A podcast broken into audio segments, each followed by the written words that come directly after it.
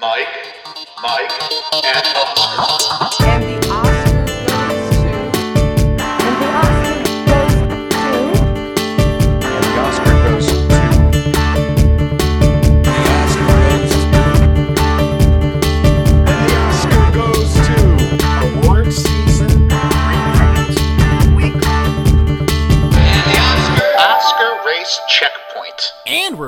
Welcome once again to another episode of Mike, Mike, and Oscar. I am your co host, Mike One, co host also Mike, in a moment, as today we are predicting on this ORC the future and declaring some Oscar locks, some categories you can bet all your money on right now, or also Mike will pay you back guaranteed. don't do that. That's a lie, but I don't want to hear anything to the contrary. We know these Oscar categories to be finished, correct, Michael? Yes, of course. I am. I am 100% sure, and uh, we definitely don't have any uh, openings in our schedule later on to, to reschedule these categories yet again uh, when we're flummoxed by If different there's one results. thing you know about us, when we say something's 100% sure, it is accurate. It is locked in stone. but look, Michael, it's category pod time. We're Mm. excited to get guests on here. We're excited to do uh, episodes devoted to one category at a time. The big categories in years past, and this year I think we're gonna, you know, stretch our wings a little bit, get into the undercard a little bit more. But uh, we'll, we'll talk about that as we go. We don't want to bring guests on to talk about Yeah. what a enormous favorite some of these people are, I would think, and some of these uh, inevitable winners are. I mean, it's just, you know, we can already tell on how we're booking things. It's like n- nobody's picking these categories. Tell me why Thomas Vinterberg is going to win this year. Yeah, it's, it's a it's a tough case, sell, for, right. especially for the type of people we have on who are nice enough to give us their time for the category reviews. I mean, these are busy people by and large. Yes. So this and we'd is like to ask them other questions. right. So this is like a programming formality as much as Right. anything else. So I can hedge here and straddle that fence as I always love to do, Michael. uh, and yes, we will pivot if if something crazy happens. But we have some compelling arguments today, no doubt. And there's still time for craziness to happen, obviously. The BAFTAs are still on the horizon. There's a lot of major guild awards that are still to come. But regardless of all of that, we're kind of sticking our necks out a little bit. And uh, some of these categories, and there's a handful of them, I don't think are going to be surprising to you, dear listeners. You've listened to us in our coverage of award season thus far uh, all year long. So let's start uh, with the one that is probably the most obvious, and I have a feeling most people would agree is a lock, regardless of anything else we say on this episode. Let's talk about director, the best director category. We can go through recapping award season while also previewing the Directors Guild Awards show to come. Yes, Chloe Zhao is in the driver's seat right now. Uh, if there's keys, she has hers engraved. If if she's out in front of the race, she's a runaway. It is looking like Le Mans and Christian Bale. She It's flattened looking- the tires of all the other RVs in the race. That's right. I Yeah. think uh, as a candidate, Chloe Zhao from Nomadland is as heavy a director favorite as we've seen in a while, and it's because she's won and won the entire season. But we'll, we'll get to it all. I, I just want to start with the pundits, Mike. I've never seen punditry consensus this obvious. Yeah. Uh, in her case, I mean, she is a heavy favorite on the odds at Gold Derby, which is kind of cool that they do a whole different set of numbers because I don't understand their numbers, but they have numbers. Uh, but it's uh, they they have odds there, and she's an overwhelming favorite. She's projected to win from all of their experts, and they got like a twenty something experts there. She's number one on the Feinberg forecast, number one on Clayton David's award circuit predictions for Best Director. She's number one uh, at Next Best Picture, Awards Watch, Awards Radar, etc., etc., etc. In session, she's number one as far. Last I checked, even with people who have pivoted, who thought about Fincher, and, and you know, we, we we went on some shows and we thought about Fincher, but Chloe Zhao's number one right now. Yeah, and she's number one in the Vegas books too. I mean, depending on what book you look at, as far as betting mm-hmm. odds go, you can find her at minus one thousand or one to ten odds, paying a thousand dollars to get a hundred back. I've seen her as high as one to twenty five. You got to pay twenty five hundred to just win a hundred on her. So I mean, it's it's crazy how much of a heavy favorite she is. Going down the rest of the card here, Fincher stands at about eight to one, roughly. So eight hundred dollars if you want to bet a hundred on him. him and he pulls off the upset. That's how far away second place is from that minus 1,000 to minus 2,500 that Zhao has. Uh, Lee Isaac Chung stands at about plus 1,200 or 12 to 1 odds. Emerald Fennell about 18 to 1 odds or plus 1,800. Thomas Vinterberg, the longest of long shots here, at 25 to 1. So let's dive into Chloe Zhao's resume and talk about why she is such a favorite. Yeah, thanks to Next Best Pictures' right hand column, of course. Uh, 46 is the number there in parentheses, though, for Chlo- Chloe Zhao. That's how many wins, 46 wins this award season that she has. I don't know why I'm speaking like Yoda, but all right. Um, I'm baffled. That's why. I mean, look, the next closest to her uh, is is Regina King or Spike Lee with three wins apiece, and neither of them Yeah, who are aren't here. yeah, at the Oscars. It's it's as complete a resume as a sure thing can have at this point. I mean, she's the best director winner, obviously, at the Golden Globes and the Critics' Choice. Plus, she has a massive lead on the Critics' Scoreboard, like Mike just talked about. She hasn't missed anywhere. She's as crazy as BAFTAs are. She did land one of the nominations there for Best Director. She's obviously nominated at the DGAs as well. So, a lot of things going in her favor. And we, we got a couple of stats here, I think, that are going to kind of drive things home. The first one has some caveats to it, but uh, look, without counting Sam Mendes and Mendes and his tie last year with Bong Joon Ho, because it was in fact a shared award for Best Director at the Critics' Choice. We have the last four directors, Michael, who have won sole possession of the Globe and Choice Best Director awards. They have gone on to win the Oscar. That's Cuarón, Del Toro, Chazelle, and then again Cuarón. Yeah, all happening in the uh, 20 teens decade there. David Fincher actually broke that streak in 2010. He won the choice and the Globe, but he ended up losing the DGA and eventually the Oscar to Tom Hooper of The King's Speech. You know, no big edit needed in that on history marks, but that's okay. The more compelling stat, though, uh, that Mike dig, dug up here, the last 11 times, and we talk about director and how it's a sweep often when we're talking about previous years when there is a sweep, it sweeps through to the Oscars. The last 11 times a director has won the Globe, Choice, and the DGA, all three. The last 11 times one director has done that, they have swept all the way through and ended up winning the Best Director at the Oscars as well. That dates back to 1997. You would think Zhao, based on what we know, is going to win at the DGAs here as well. I don't. I would be surprised if she loses the BAFTA, but I'm expecting her to win DGA more than I'm expecting her to win BAFTA. I think at this point, even I though I, would- expect her to win both.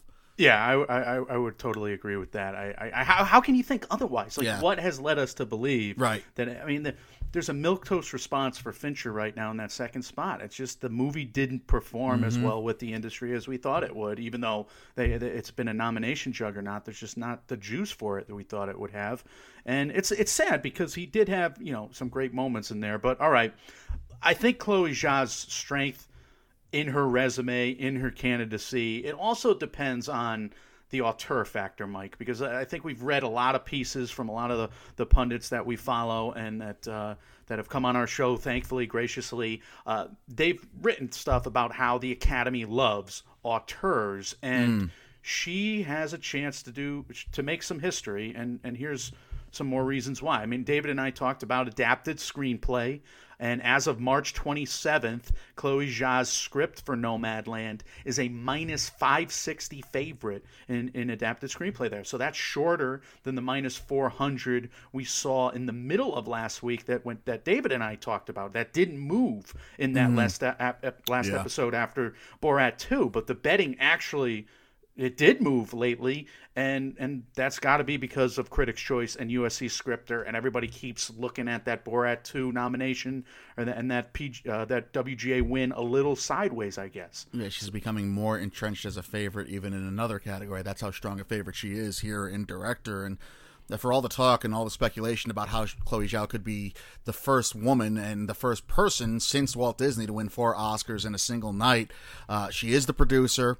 She uh, Nomadland is a 400 minus 400 favorite in Best Picture right now, uh, coming off the we- recent win at the PGAs as well as the Globes and Critics' Choice, and she's certainly in the race for Best Film Editing as well. Sound of Metal and Chicago Seven, they're tied at the Critics' Choice for that win, but Chloe Zhao in Nomadland is I think minus 350 or plus 350. I'm sorry, right now within Yeah. the Best Editing category. We can see what happens at the BAFTAs on April 11th. We'll see what happens at the Ace Eddie Awards on April 17th. But a real shot as Chloe Zhao is the listed editor again for Nomadland as well. A real shot that she can win all four on the night. And it makes sense too. That movie's impeccably well edited. I keep rewatching it, and I, I'm, I'm I'm amazed by her work in that. I'm amazed at how many hats she wore, and I think the Academy is as well because. And, and so is Vegas for that matter, because there's no betting favorite right now. The Trial of the Chicago Seven, Sound of Metal, they shared the win at the Critics' Choice, beating Nomadland. However, we have them as plus 100 each. So, hmm. can you do me a favor and just explain why that's not considered, quote unquote, a favorite again? Well, uh, those are the best odds, so they're the favorite in the category. But it's just even money. You don't. There's you're not paying any vig. That's just basically saying that they don't know who's going to win. There's not anyone who's literally you have to pay to get a piece of their action. So you're making a deal with the console Yeti. You're not making a deal with the muscle. yeah, if that's how you want to look at it, sure. Oh no, I'm probably the opposite. Maybe you can trick the dumb muscle, and the console Yeti will always give you a vig. I feel like you think gambling is just like a back alley where some Mm-hmm. giant man with a club pounding it into his head and stands behind this like correct. shorter man. Yeah, no, that's correct. Yeah, no, all I think I think there's muscle, and then I think there's us. Yeah. All right, good to know. But look, Mike, we have the father with a shot in a, uh, an adapted screenplay, promising young woman, uh, and the father are also in the editing category. There, they're they're long shots. So I, I don't think anything's sewn up yet. I, like you said, BAFTA, Ace Eddies for that last category, but plus three fifty is not that far away for Chloe Zhao in no, editing no, either. are yeah, we're definitely within three and a half to one seven to two odds. That's definitely within striking distance, and I don't think anyone's going to be surprised if Zhao does win those four Academy Awards. I mean, it it's going to be a huge show of strength in basically saying Nomadland was far and away the best picture of this film year. I don't know if that's a statement that the Academy is going to want to make, but hmm. it's I mean, it's all leaning that way right now, if nothing else. We said it all year. We thought that Nomadland would be awarded. We thought there were superlatives involved with that movie since we saw it in the fall and we reviewed it then, but we didn't necessarily think it was going to get the shower mm-hmm. of awards like it is now because usually the Oscar puzzle, the spread the love theory, whatever you want to talk about, you know, maybe she would have locked in director as it was going there fairly early on. It really didn't deviate. But the fact that screenplay and picture and, and, and editing's close, that's a surprise to us. The fact that she's getting much more of the love than we we expected. I tell you, I mean, it just speaks to the emotional resonance people are having with this story. And Mike, we didn't do the revisit in many ways because you are emotionally dead and you didn't have any mo- emotional resonance. No, it's uh, we we skipped the revisit. We were gonna do it. It was gonna be like a half hour segment, and you're like, I feel the same way about this I movie. feel And I, do, I do, yeah. yeah. So I mean, but- But she's, but it's a powerful. It is a powerful movie. I mean, you could see it, it's plain to see why people are emotionally drawn to it, and I think Zhao in directing, Mm-hmm. actually, if you're looking at the entire picture of the award season, is pulling up some of the other categories. Like it it really doesn't feel like it is still such a niche picture to me. It doesn't feel like a runaway favorite in picture, but she's so going to win this category that it's almost as if people are looking starting to look elsewhere to just like have conversations about Nomadland. And I, I mean it's it's won the PGA, so it's got that going for it as far as picture goes. And if it's going to win picture, why wouldn't you give it screenplay too if it's got director already? I mean I could see that type of line of thinking going in a couple voters' minds. Yeah, and we had some big stats going towards Nomadland for picture, but we had some notable exceptions as well. So, look, I mean, Nomadland's also got coattails, and I, I don't know if it's even coattails because the cinematography category is just. I mean, that's such a strength of the film, the the Magic Hour uh, cinematography, but that's minus four hundred right now.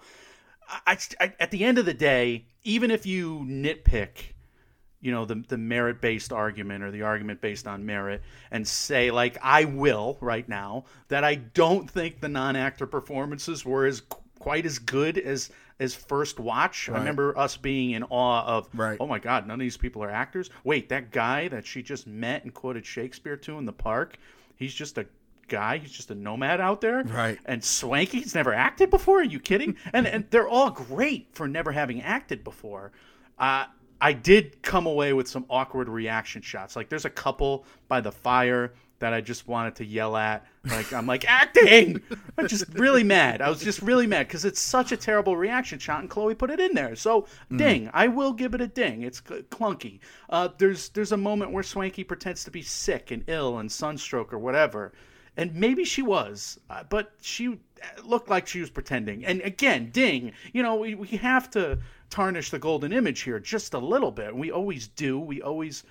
Well, it's not a perfect, and that's why I'm. I, I don't know that it's going to win necessarily. I mean, it's it's the favorite in three of the four, and it may it could win all six of the awards. I mean, who knows? But I I, I, don't.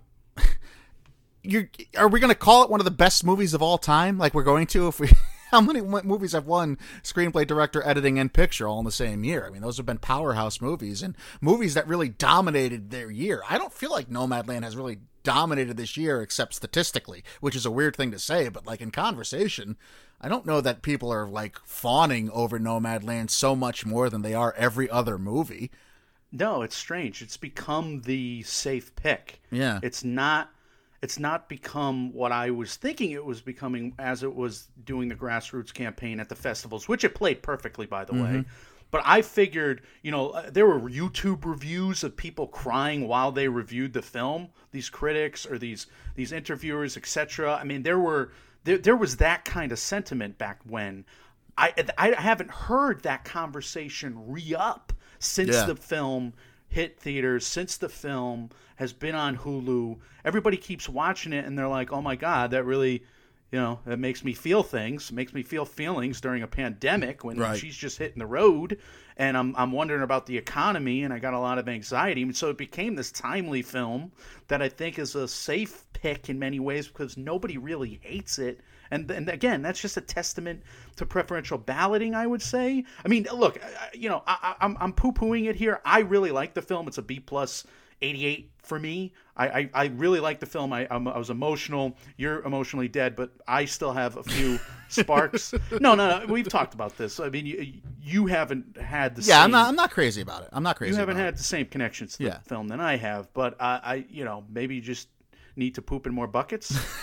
it's just every time. There's no other joke. We can't even make any joke. It's just we're we're children. Yeah. Um, but, But- I guess I guess we just have to go piss in the wind a little more and piss in the wind and poop in a bucket. Yeah, either one of those, I think, will uh, will make us more one with the earth. But I, I, I mean, Zhao's not going to lose this category, and this is where it all starts. Like, Yeah. to, to to talk yourself into Chloe Zhao losing Best Director is to just make up an argument out of thin air. Because, like you said, Yeah.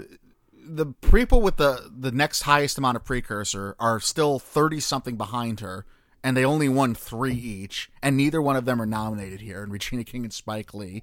Zhao's got all the momentum. She's won everything. She's been nominated everywhere she needs to be. Like there's nobody that loves sowing chaos and conspiracy theories. Like i've literally worn tinfoil hats during Yes, oscars in the time of doing it but there, i have nothing. Like if you look at the field thomas vinterberg is probably happy to be nominated. The jack fincher narrative has fallen flat on its face. And even if it does gain legs it's probably going to do that in the screenplay categories more than anything else. I mean emerald fennell and lee isaac chung they make intriguing upset storylines but we know the oscars in the academy's history with giving uh, the best director category to a new up and coming director over a screenplay when they can they go with screenplay and never mind the fact that Vegas says she's a Zhao is a minus one thousand, minus twenty five hundred favorite. I mean, the Academy doesn't. There's been upsets, but they don't recently go against heavy, heavy favorites. Like Stallone in 2016 was minus 400 for supporting actor when Mark Rylance beat him for Bridge of Spies. La La Land was probably the closest. That was minus 700, though. That was still shorter than Chloe Zhao. Even if you say Zhao is minus 1,000, La La Land was only 1 to 7. Zhao's 1 to 10. Uh, uh, and it's just not close. La La Land got upset by Moonlight. So that was a big upset, but it's not as big as if Chloe Zhao would elude this. I don't know where you make the case for this happening. I mean, Ali- you know, we talk about Olivia Colman and Glenn Close too all the time, but Olivia Colman won the BAFTA before pulling off her own. So I don't, Right. unless something wins the DGA, which itself would be a shock, or something wins BAFTA, which would be less of a shock but still surprising. I don't know where you make up the case to see to say something beats or someone beats Chloe Zhao here. Vinterberg surprised us when he got in, and I, I love the, the, the direction by him in that film, and I love his work. I just he's a first time nominee, as is Lee Isaac Chung and Emerald Fennell. So we have this situation where who do you pick of those three? And plus, they're probably cannibalizing their votes because mm-hmm. there's a lot of passion for Promising Young Woman and Minari of late. So Yep. it, it's one of those situations where it's kind of a, a you know it's a divided and conquered category regardless. So it it would probably have to be David Fincher, and Vegas thinks so, obviously. So he would have to win the DGA. He would is he? I don't even think he's nominated at BAFTA though. I, I don't should have wrote is this either. down. I don't think he is either. And after an awkward edit because this category has been so sewn up, Michael, no, David Fincher is not nominated Yeah. at the BAFTA uh, BAFTAs for Best Direction. So yeah, it's it looks looks sewn up. It, it's a lock. It's over. Uh, Chloe Zhao is going to win this. I, and if she doesn't, like I said, also Mike will refund all your money that you lost. So take it up with him. He's not going to do that. Uh, let's let's go to another one. We think, for all intents and purposes, is over. And look. Rightfully so. Uh, lead actor. Let's talk about the uh, the profile, the award season recap, and how and why Chadwick Boseman is going to run away. And we're calling this category for him a lock. Let's start with the gambling odds. Boseman sits at about minus sixteen hundred, depending on where you look. Uh, he's been as far away as minus two thousand or one to twenty odds. He's a heavy, heavy favorite. Anthony Hopkins is in second place at seven to one or plus seven hundred. Riz Ahmed is twelve to one or plus twelve hundred. Steve Yeun at plus 2,000 or 20 to 1. Gary Oldman is the long shot here at 25 to 1, Michael. Now, the Boseman argument isn't just about the precursor resume. It isn't just about the punditry consensus, but let, let, let's start there and, and we'll get to where we need to. Because, yeah, I mean, every outlet has picked him for best lead actor in terms of their projections. Every every time I check, anyway, and I, I kind of stopped checking a week ago. So if anybody's changed their opinions, or I'm sorry, but I, I haven't seen any any variation. Even though there are people who have other favorite performances in the category, and I don't blame them. We'll get to it. But as for his precursor resume, once the Gotham tribute happened, and after Riz Ahmed took that Gotham lead actor, you know, he's won everything. He won the Yeah. Gold dram- uh, Globe Drama. He, uh, he won the Critics' Choice, and he overtook Riz Ahmed on the Critics' Awards scoreboard there, thanks NBP, 24 to 20 now. So, as the season transpired, he has taken a commanding lead. And it's certainly helped his cause that his widow, Taylor Simone Ledward, I mean, she's been moment of the night, speech of the night, heartbreak of the night, just Yeah. Tear jerking stuff every time she's had to speak. We're going to go through uh, her speeches and her performances and what she did on those award shows in a minute. But as far as nominations, Boseman has a complete resume. He hasn't missed anywhere. He's in at BAFTA for the nom. Uh, he's in SAG for lead actor. He's in the SAG ensemble category as well. He even landed Indie Spirit nomination. And look, to be fair, uh, Ahmed and Hopkins, they've been nominated everywhere as well, but we're going to make the distinctions. And again, Riz Ahmed's momentum really stopped cold for, for in terms of the winner's circle after Gotham. Yeah, it really did. And let's talk about go a little deeper into stats here. The last 13 times an actor won a Globe, the Critics' Choice, and the SAG Award. Last 13 times they've gone on to win the Oscar. And like the director category, when they win their Triple Crown and kind of sweep the precursors as well, the choice only goes back to 1995. So we're going, we're talking about an all encompassing statistic here. Somebody that shows up at award season and kind of takes everything. So if Chadwick does win the SAG, history suggests, and you would think, he's going to win the Oscar as well. And he's got to win the SAG, right? I mean, I to can't me, imagine, yeah. to me, it's inconceivable No. that this same Screen Actors Guild who voted Black Panther in as the best ensemble of 2018-19 will mm-hmm. stub snub Boseman out of this posthumous SAG award this particular year. It's just inconceivable, especially how they nominated Ma Rainey and ensemble. So we've already discussed the performance based on its merits, but I, I think I want to kind of recontextualize it a little bit differently because uh, Boseman's role as Levy is intense, and it's you know people have some differing opinions on you know how to pick between these films and pick between these great performances because there are three performances that are that are just laudable by everybody out there that have made everything in terms of nominations. Riz Ahmed in Sound of Metal, uh, Anthony Hopkins in The Father. They're inarguably on the highest of tiers in any any season, I would say. But in my opinion, and I've said this throughout award season, if they're on the same tier, then where does the deciding vote go? How do you have to pay tribute uh, in, in this category? And to me, I look at Boseman, I look at him being better than like at least two out of the last three Oscar winners anyway. Rami Malek's Freddie, sorry. Gary Oldman's Yeah. Churchill, again, sorry, but full stop. I think Chadwick Boseman's Levy is better than those last two performances. You know, you want to make an argument about Joaquin Phoenix. That's a weird performance. It's stra- it's so strange. It's so bizarre, and it was good. Gosh darn it, that I could I could see it. But if we're just talking about Oscar winners in an Oscar Olympic scenario here, I, I gotta give the edge to Boseman. I would think he's probably my gold right now, and at the very least, he's my silver. Yeah, and I'm with you there, and I'll go even further. I think he's actually a tier above what what uh, Riz Ahmed does and what Gary Oldman does, or anyone else you want to talk about this year. I think that that performance is this good, and I think as far as not only winners but the, just the lead acting category in general, for me, what Boseman does in Ma Rainey's Black Bottom, I think is one of the top four performances of the p- past four years worth of nominees. I mean, There you go. I, Leo in Hollywood, Christian Bale and Vice for me. I know not for you. Joaquin and Joker. I mean, I'll hear arguments about Daniel Kaluuya and Get Out. I'll hear arguments about Bradley Cooper for A Star Is Born.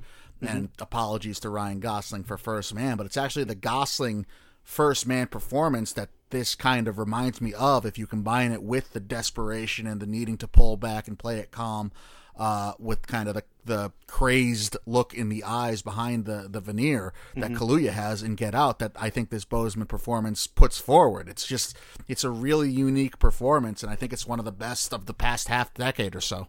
Yeah, as Pacino always says, and we always quote, if you can hit the high notes, Yeah. sing loud. And Levy's character does go to 11 at times, but I also agree with you. I do believe that he's an assist man and he's a generous, giving actor in terms of the technique of his performance. It is what every single uh, member of that ensemble has said in every single interview they've given this award season, from Viola Davis to Glenn Turman to Colman Domingo, etc. A lot of them have great moments, and they pay credit to Chadwick Boseman as being such a, a, person who can lay back in a certain scene and give them the stage, give them the spotlight, which literally happens at one mo- moment in Ma Rainey, and that I do think uh, pays tribute to his acting as well. So you, you look at the fact, you add the fact that he learned to play the freaking trumpet. You look, you add the fact that he he. I mean, Mike, this man is dying Mm-hmm. in this ro- during this role. He's battling this Ill- illness. He's battling cancer,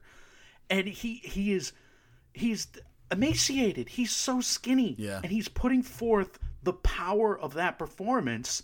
I mean, I can't think of a narrative that has been stronger. Yeah. And I mean, the narrative works, I think. It's the best narrative with the best performance. And I don't even think you need to get to the, you know, the mortality of, of Chadwick Boseman and, and coming near the end of his life to get to a great narrative out of this. I mean, Right. he's a superhero who opened so many eyes and doors in Hollywood by being the face of a comic book franchise after already being a household name for years prior. He's an activist who everyone he works with only has good things to say about him that all of that in and of itself I think is enough to to put him in the limelight of most people's opinions of him and then you tie into it this performance that he does put forward. I mean, look, the the death I think is something that's going to be spotlighted like it always is by Taylor Simone Ledward. Right. And the fact that it's going to be a posthumous award doesn't necessarily factor in as a must always. We just did the stats a couple episodes ago, and there's only a few. There's Heath Ledger. Right. Uh, there's a guy from Network. Excuse me, I didn't have the stat again. I mean, he's here, what- he's here, Boseman is here on merit. Right. the fact so- that the the sadness is going to come after the fact. Yeah, but there's been a ton of posthumous nominations in the acting categories that have not won. So Right. this is this is a unique scenario and a uniquely qualified candidacy for Chadwick Boseman. Look, Oldman, I've praised that performance in Mank. Uh, I'm on the record. Steven Yeun, we've praised it in Minari, and we've been holding up the foam finger in the air for him since Burning and Okja and, and Mayhem uh, on Shudder. By the way, I, I, I believe it's still on Shudder. Damn it, I want to rewatch that but they're the long shots in Vegas for a reason. Yeun and Oldman. Uh, we're looking at the the big three in Hopkins, Ahmed, but that's the problem, isn't it? There, there's three. If there was two, then the vote could maybe maybe mount in one direction. But because Hopkins has the legacy vote and Riz Ahmed has the critical vote up leading into the category, right, and into the season for that matter. The again, it's a divided and conquered category in a way, right? I said at the time when we first reviewed Sound of Metal that it, it, it felt like a great performance, but it felt more like a resume builder. I think that's what people are going to land on with this as well. Like, Well, they can land on it in that way. For that's Riz true Ahmed, too. right? Yeah, now it's now it's available for them. That avenue is open for them to to do it on it. But just uh, apples to apples, I think it's Drew Boseman's a better performance, and I think Boseman is the veteran between he and Ahmed. I mean, he's Right. he's the guy that has kind of already paid more dues in a way. I'm not saying Riz Ahmed isn't a veteran actor. He's obviously, but it's just you know, it's it's. I, hate the it's his time argument, but it's it's just not Riz Ahmed's time yet. When you can give the award to Chadwick Boseman, irregardless of whether he's with us or not. Right, and Hopkins has already won already. Like, And- right, exactly. But but that Vegas agrees with us. I mean, we have Hopkins as in that second spot plus eight hundred, Ahmed plus fourteen hundred. So it's, it's again, it's just not close at the moment. And I mean, now on top of all of that, we're going to have an Oscar stage where it seems like the Academy is going to provide us with the moment of not only this Oscars, but the, it could be the moment of many other Oscars to come because Taylor Simone Ledward has knocked all of these speeches out of the park. She has been the moment of the night, and now you're going to do it when 30 million, 35 million people are going to tune in to watch it, with the, to see the widow of their Black Panther crying on stage and giving these speeches that have been so brave and so poignant and articulate on top of it as well. I mean, this is, I, I can't imagine SAG uh, doesn't provide that moment. I can't imagine the Academy doesn't provide that moment.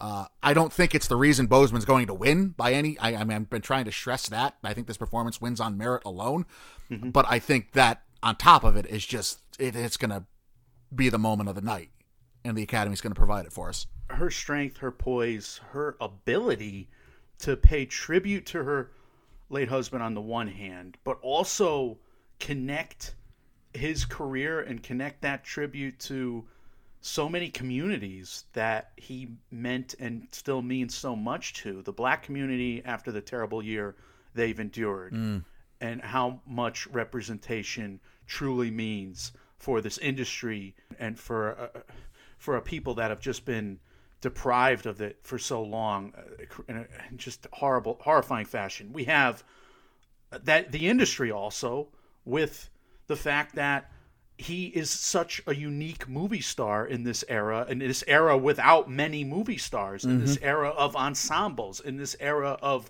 IPs. He is a movie star that has carried one project after another uh, on his back for for these studios and what he what he's meant to the industry at large and to so many careers. Again, it's not just about money; it's about careers.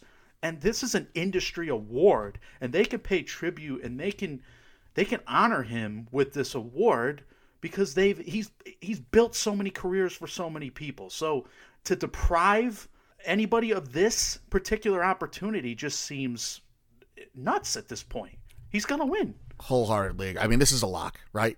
Lock. Yeah. Have to has to be. I, I absolutely agree. So, uh, Chloe Zhao locked in for director. Chadwick Boseman locked in for lead actor. There's a couple other categories we're toying with whether or not to call them officially locked. So let's run down the card here and talk about a couple other ones quickly, Michael. Yeah, I'm locking in Soul for animated feature. I'm probably gonna regret it, but I I, I gotta do it. Uh, tell us about the odds, Mike. It's a tough sell to make the case for Wolfwalkers, which I think is the only case you can make. But here are the odds at Vegas right now. Soul stands at minus 1,000. That's after its PGA win, so it's 1 to 10 right now. Wolfwalkers is second. But Wolfwalkers is even more of a long shot than Moonlight was to La La Land when Moon, when La La Land was that minus 700 I talked about. Wolfwalkers right now is a plus 650. Moonlight was plus 550 when it was trending second place to La La Land going into that Oscars for Best Picture. Onward is in third place right now. It's plus 1700 or 17 to 1. The long odds lay for Over the Moon and Shaun the Sheep movie Farmageddon, still the greatest title in movie history, uh, both at about 20 to 1 or more.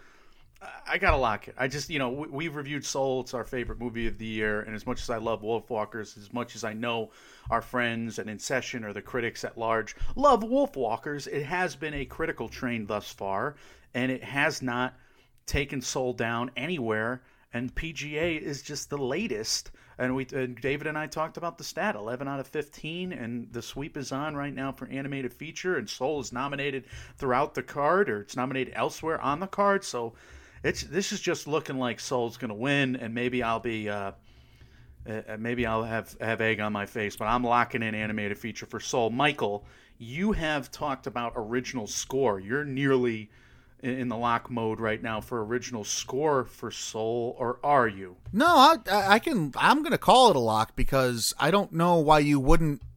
If you're going to, it'd be more of a case if Reznor and Ross weren't second place to Reznor and Ross.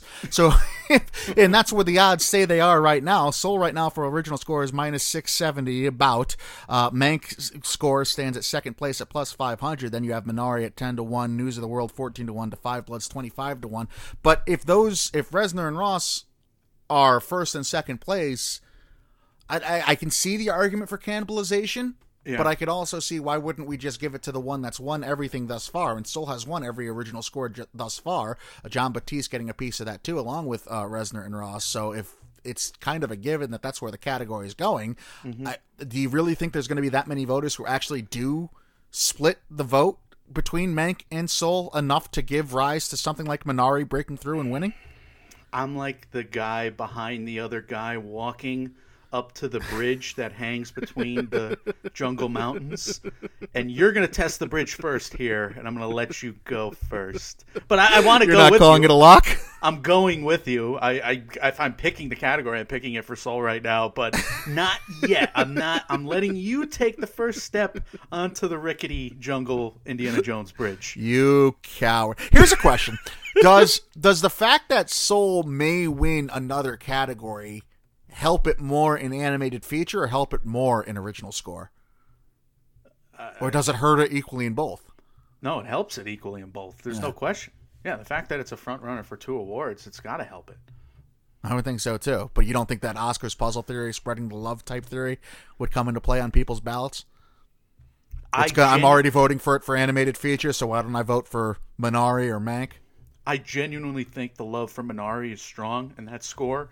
I genuinely think the love for the Mank score is, is really awesome, especially with the, the legacy votes. Mm-hmm. I understand, and, and we've praised the Soul score as the best, but there's also the James Newton Howard overdue narrative, and I'm even wondering if the Five Bloods could win the SAG Ensemble after its snubbery at the Oscars. I mean, we've seen SAG give like a a, a snub blowback to Is- Idris Elba, Beast of No Nation, Emily Blunt, a, a Quiet Place, right? I mean, they've picked true. Uh, you know people who have been snubbed at the Oscars after the fact. So uh, again, it's possible, but. I, so uh, th- th- those things are just eating away at me, so I can't quite lock it. If that number was a little higher at this moment, uh, or a little lower, I guess, because it shortens, right? It shortens. It goes into the negative. Correct.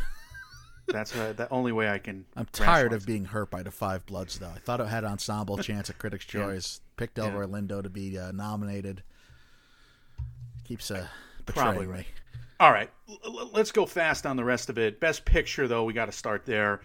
Nomadland is the front runner. We are not by any means locking Best No, Picture. We absolutely can't, not.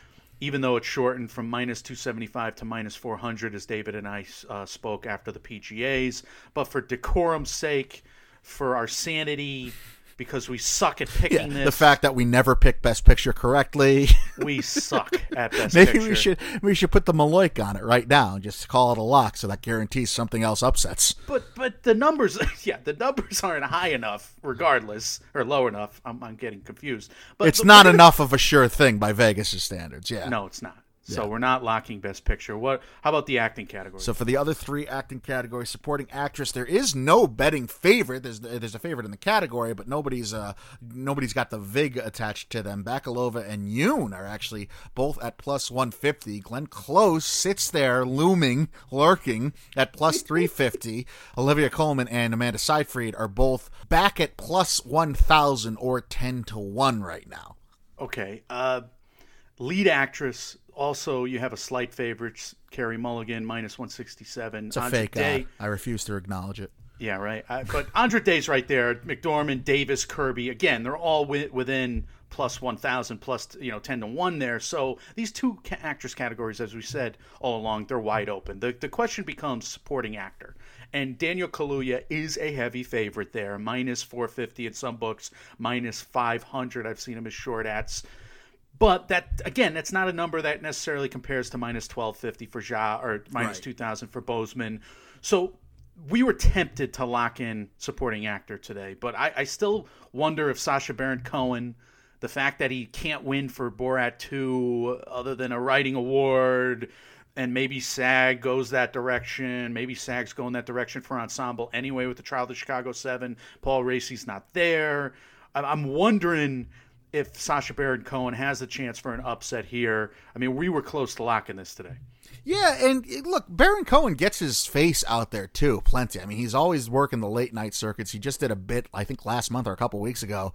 Uh, I don't. I think he was campaigning for Borat too, as a matter of fact. But he did a bit with Jimmy Kimmel, where as he was being interviewed, he was taking fake calls from Hollywood elites and trying to provide them with a Corona vaccine. And it was, I mean, it was a good bit. But he's always on the late night circuits. He's always doing stuff that grabs headlines. He's always in the hmm. news. And if any awards, you know, a big precursor was going to reward Sacha Baron Cohen, it would probably be BAFTA, right? Yeah, uh, it's possible. But, uh, but then again, well, I mean, he's won everywhere for something this year. It's been the year of Sacha Baron Cohen, correct? So it's that's the thing. Like now, he it's going to start to. I mean, again, he could win the Borat two adapted screenplay at the Oscars. I'm stretching there a little bit because That's possible. I mean, look, you, you, they just want, you know, I know obviously uh, uh, Nomadland wasn't eligible, but they won WGA. They still won it. They still won it, and he could be giving the speech for best ensemble at the Screen Actors Guild, the pre-recorded within a one-hour time frame speech at the Screen Actors Guild that we're going to watch That everyone knows weekend. about eight hours before airtime. Yeah. That will not get leaked uh, under no circumstances, and uh, I'm sure the Vegas betting line will just right. uh, do nothing. right. I'm sure they'll take odds on that show. right. So, yeah, I, I think uh, I think it's possible that we might see something move yet in this category. So we cannot lock supporting actor.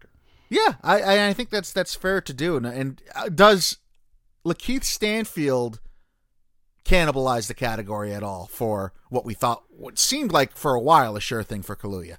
It's a new wrinkle in the Yeah. category, and if he wasn't so good, LaKeith Stanfield, then we could. Yeah, I mean that's the thing. Like we've praised his performance. Like his performance is awesome.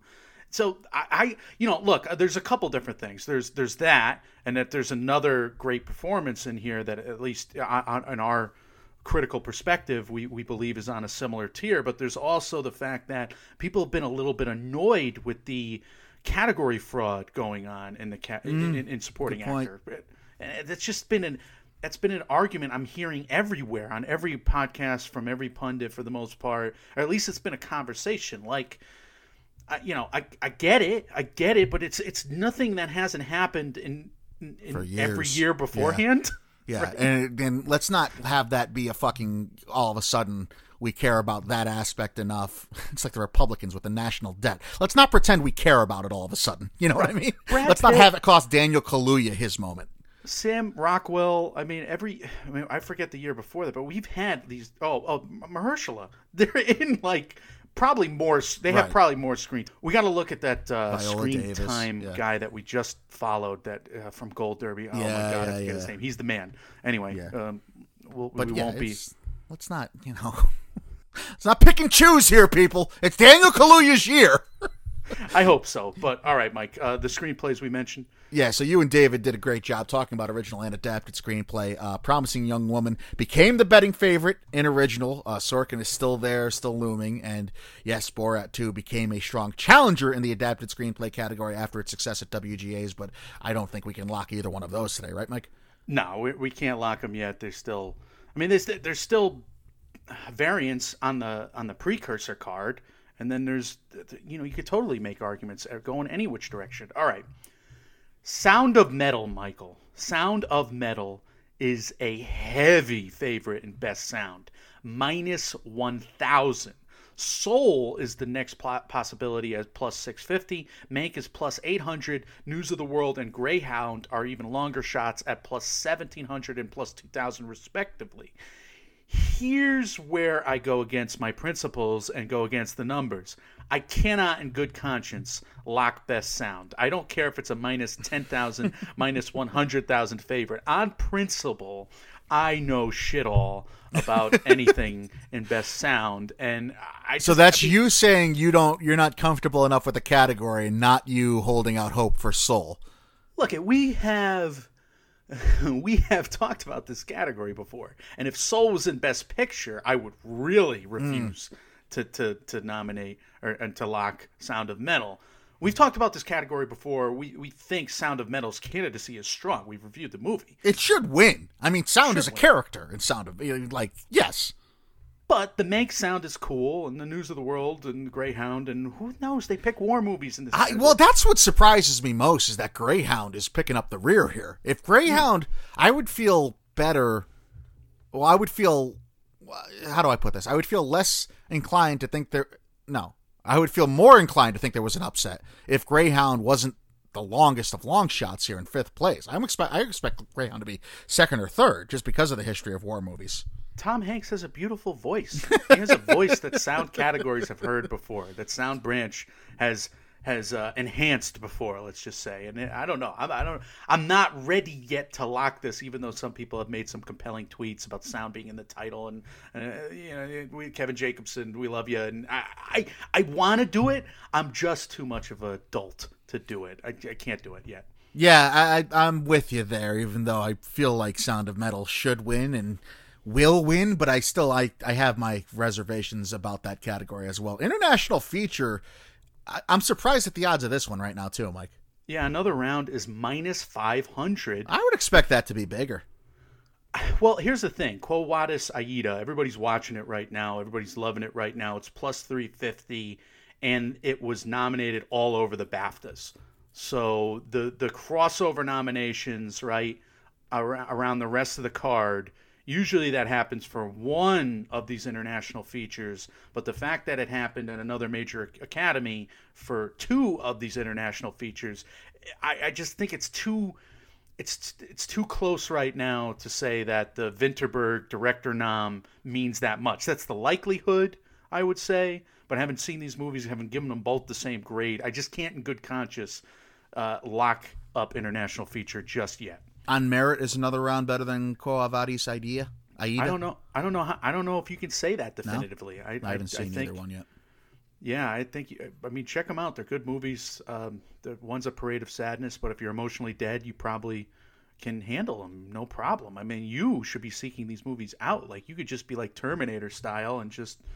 What I'm hearing this- is how did this shtick start? watch Halloween for the billionth time instead. Is what I heard.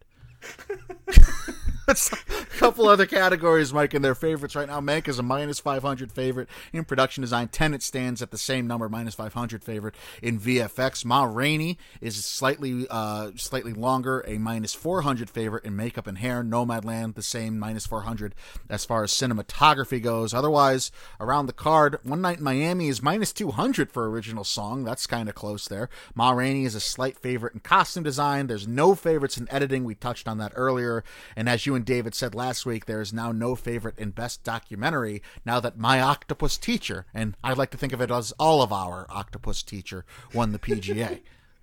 All of our Octopus Teacher, the sequel to My Octopus Teacher, they can just do it. Just go Right. into jump in the water with a camera. Both Filming. your and mine Octopus Teacher. Yeah. both your and mine.